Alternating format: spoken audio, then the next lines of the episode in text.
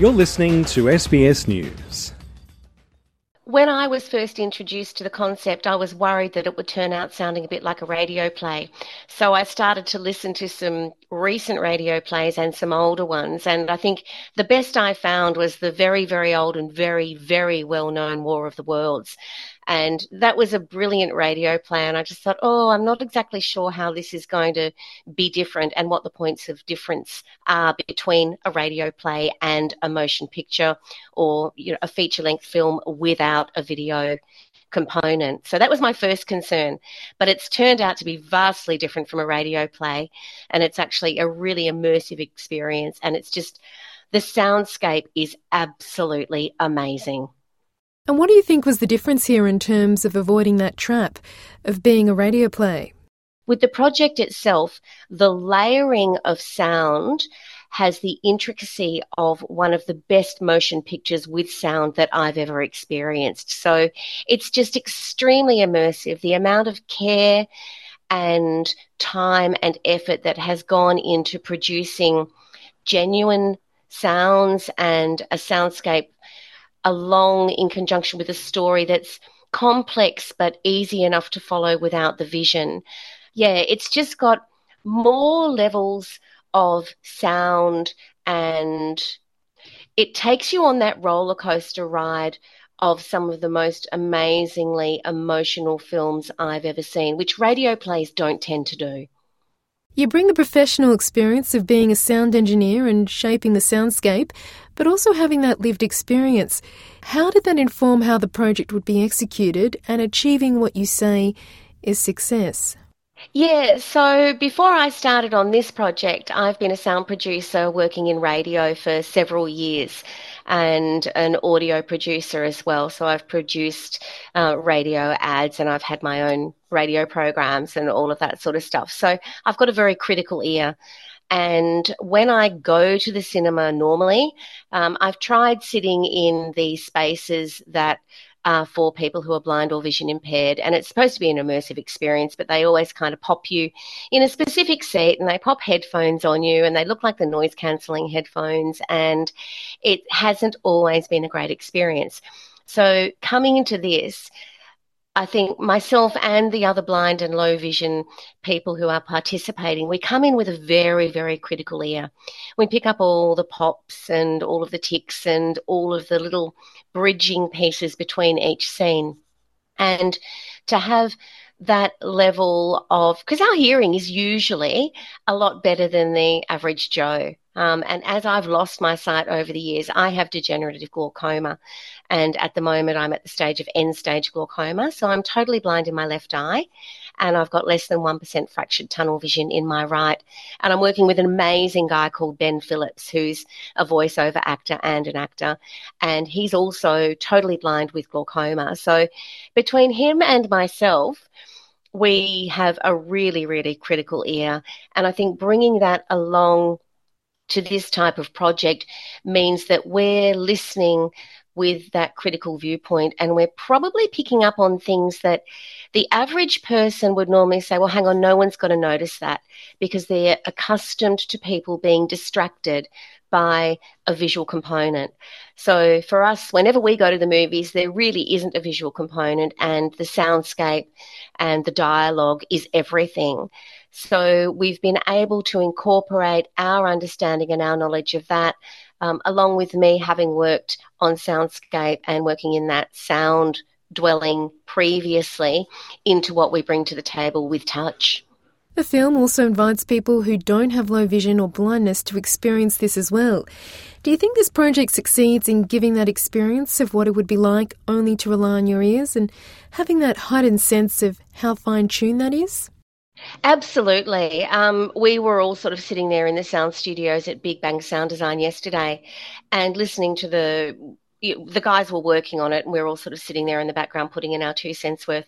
But the sound is of such quality and the information that they are putting out there. I implore and encourage people who have full vision to come along and to immerse themselves in this experience.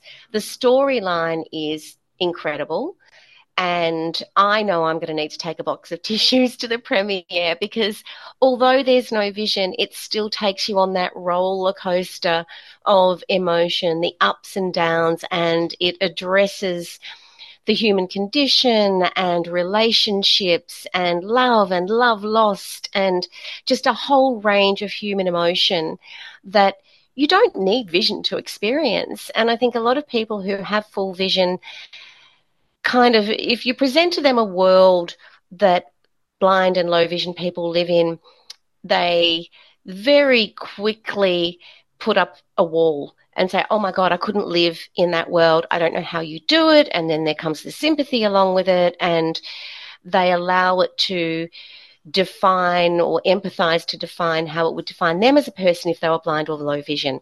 Whereas for those of us who are living in that realm, most of us don't really allow that to define us. It creates a barrier throughout the day or throughout the evening and with our employment opportunities and the like. But you fairly soon adapt to it. So the fact that something has been produced that drags people who never sit down and contemplate the concept in the way that we experience into our world and I think people who come along who are fully sighted or who wear glasses or who have cataracts and are, awaiting that simple surgery to restore their vision, it will bring them into a realm where they realize life isn't devastating once you lose your vision or when you're on the pathway to losing your vision. It's just an adaptive way of living. But this storyline and the soundscape and the amount of time and effort, again, that the writers and the producers and all of the behind the scenes, all the crew and all the cast have put into it has just produced something that is absolutely amazing. And I am so proud to be involved in this project. In some ways, as we age, the senses get dulled or at least affected. Do you think this film could have relevance more broadly for how people think about this? From reactions like that must be so hard to experience to also understanding that these senses go through degradation as, as we age?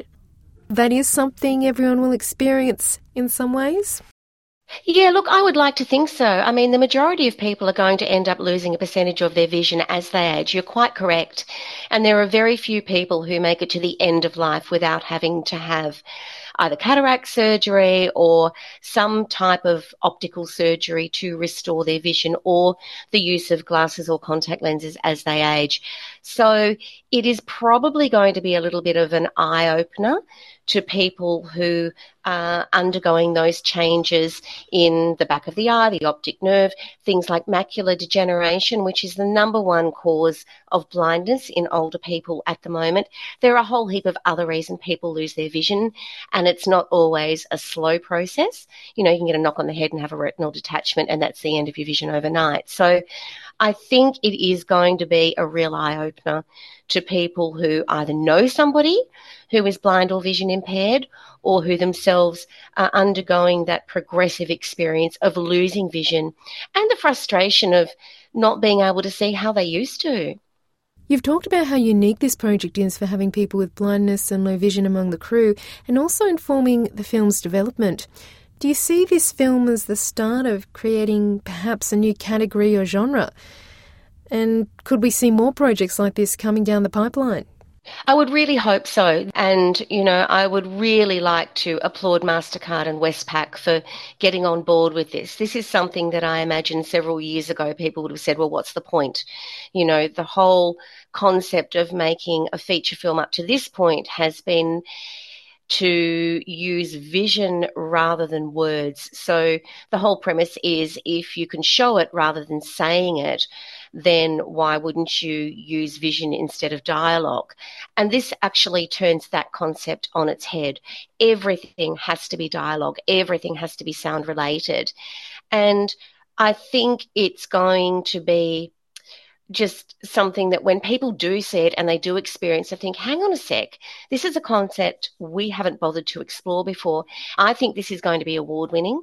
I really believe that touch is going to make people's ears and eyes prick up and go, hang on, this is a whole new category of filmmaking that we've never entertained to this point, using this whole soundscape concept to tell a story. And I think in the future, people will pick it up I think for creatives who are attending and looking at it, they're going to look and go, wow, this is a whole new concept, but what a beautiful job they've done.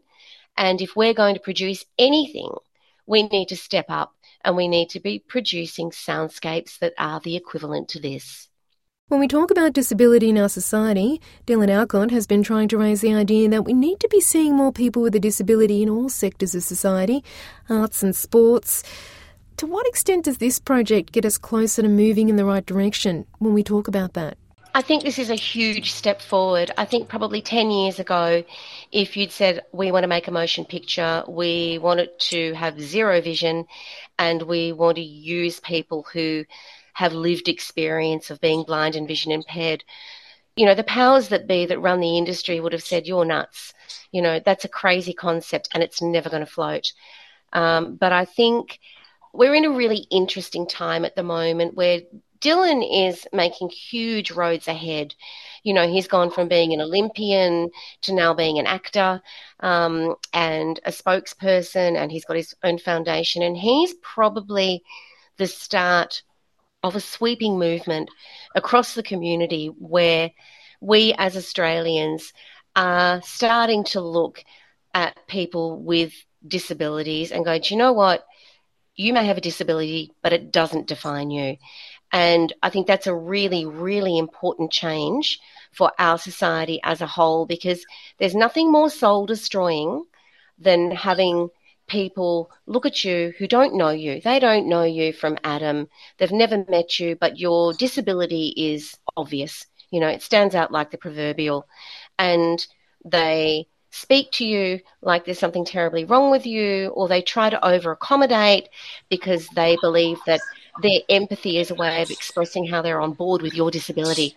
And that's not what we need. All we need as people with a disability is easier access or a little bit more understanding or a little bit more time or, you know, print media that works for us and the fact that people are starting to look and go, well, hang on, let's push this envelope. Let's see where the glass ceiling lies and let's give the disability community a go and see if it's achievable. And I reckon nine times out of 10, the things that we're wanting to achieve are achievable. And finally, we're being allowed the opportunity and we're getting the recognition.